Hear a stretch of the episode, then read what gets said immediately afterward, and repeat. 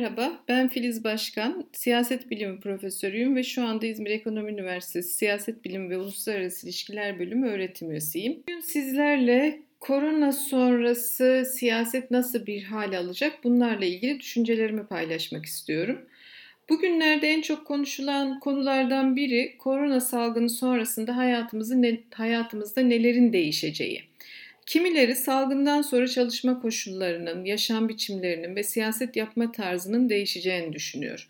Onlara göre yüzyıllardır zarar verdiğimiz doğa insanoğluna böyle ciddi bir tepki verdi.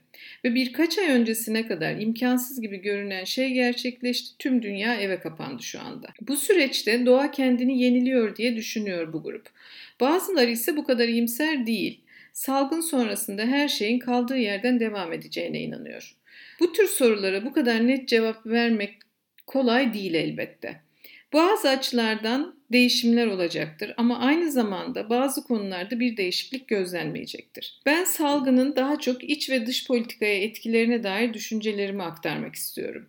Öncelikle şunu belirtmek isterim. Korona salgınının küreselleşme sürecine etkileri tartışılacaktır. Bu kaçınılmaz diye düşünüyorum. Ee, bundan önce 1980'li yıllardaki küreselleşme tartışmalarına dair birkaç not aktarmayı düşünüyorum. 1980'li yıllarda küreselleşme tartışmaları ve bu konuda yapılan akademik çalışmalar hızla artmıştı. Küreselleşmeye dair tabii ki farklı fikirler vardı. Bunlardan biri küreselleşmeyi çok olumlayan, bu süreçte birlikte sınırların ortadan kalkacağını, ekonomik büyümeden tüm kesimlerin pay alacağını, dünyanın daha mutlu bir yer haline geleceğini düşünenlerdi. Bir başka grup ise küreselleşme ile gelişmiş ve gelişmekte olan ülkeler arasındaki uçurumun artacağını, buna tepki olarak milliyetçi veya dini aşırı grupların ortaya çıkacağını ileri sürüyordu. Küreselleşme tartışmalarında önemli konulardan biri sürecin ulus devletler için bir tehdit olup olmadığı konusuydu. Ee, özellikle milliyetçi kesimler bu süreci ulus devletler için bir tehdit olarak algıladı. E, tam da bugünlerde koronavirüs salgını ulus devletlerin önemini bir kez daha gösterdi diye düşünüyorum. Tüm dünyada görülmesi nedeniyle küreselleşmenin karanlık yüzü olarak değerlendirebileceğimiz koronavirüs ile mücadele ulus devletler üzerinden yürütülüyor. Bu durumu Avrupa Birliği özelinde net bir biçimde gördük.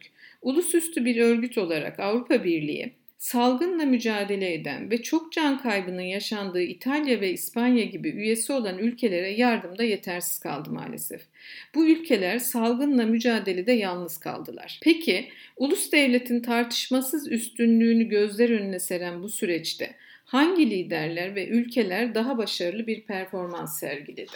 Bu soruya cevap ararken tek tek ülkeler veya liderler üzerinden gitmek değil niyetim daha çok rejim türlerine göre bir farklılık olup olmadığına bakmak istiyorum. Son dönemde tüm dünyada popülist liderlerin ve otoriter rejimlerin yükselişine tanıklık etti. Korona salgını ile mücadelede otoriter ve demokratik yönetimler arasında bir fark var mı acaba? Başlangıçta otoriter bir rejimle yönetilen Çin'in bu konuda daha başarılı olduğu düşünüldü. Ancak yine otoriter bir yönetime sahip olan İran'da gerekli tedbirlerin alınmaması nedeniyle bugün itibariyle 5300 kişi hayatını kaybetti. Öte yandan Çin'in komşusu olan Doğu Asya'daki demokratik ülkeler, Tayvan, Güney Kore'den bahsediyorum, başarılı bir performans sergilediler.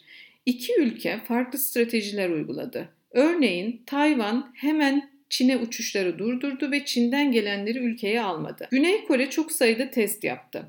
Şu ana kadar Tayvan'da 2 ölüm, Güney Kore'de ise 238 ölüm olduğu belirtiliyor. Bu iki ülke farklı yöntemler uygulamasına karşın bazı ortak yönlere sahipti.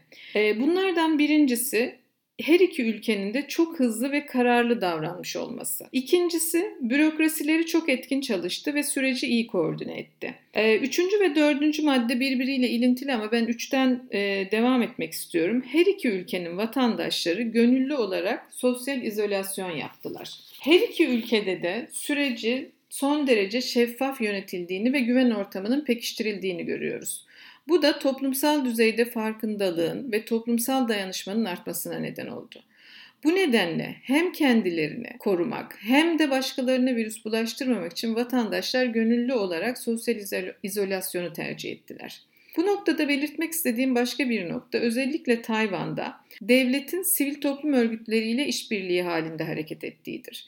Bilgi kirliliğini önlemek için sivil toplum örgütleri ve devlet ortak bir platform kurup halkı doğru bilgilendirmeye çalıştılar. Bu örneklerin yanı sıra kriz dönemini fırsat bilerek otoriter yönetimini pekiştirmeye çalışan bazı liderler de ortaya çıkmadı değil.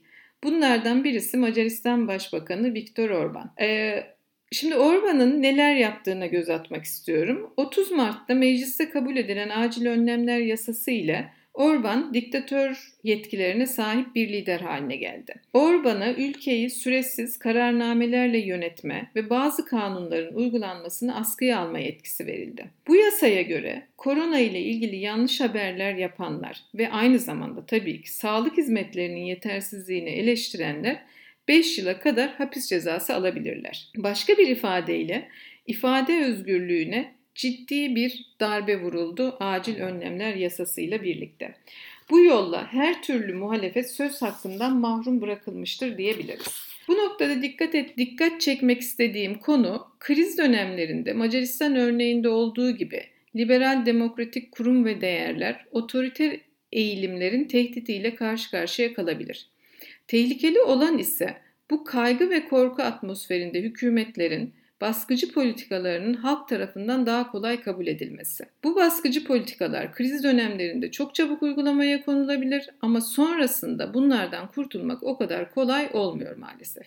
Bu konuda herkesin temkinli olması gerektiğine inanıyorum. Sonuç olarak daha iyimser bir pencereden bakmak istersek, beklentim korona salgını sonrasında Macaristan örneğinin değil, daha kapsayıcı, şeffaf ve katılımcı yönetim örneği gösteren Tayvan ve Güney Kore'nin demokratik yönetim modelinin üstün çıkması. Ee, bir başka vurgulamak istediğim nokta ise şu, e, belirsizliğin yarattığı güvenlik kaygıları ve korona salgını sonrası yüksek olasılıkla karşılaşacağımız ekonomik kriz, demokrasinin ikinci plana atılmasına neden olabilir. Tüm bu tehlikeler karşısında tedbirli ve dikkatli ve duyarlı olmamız gerektiğine inanıyorum. Ee, şimdilik sözlerimi burada bitirmek istiyorum ee, ve herkese sağlıkla kalın, e, evde kalın diyorum. Hoşçakalın.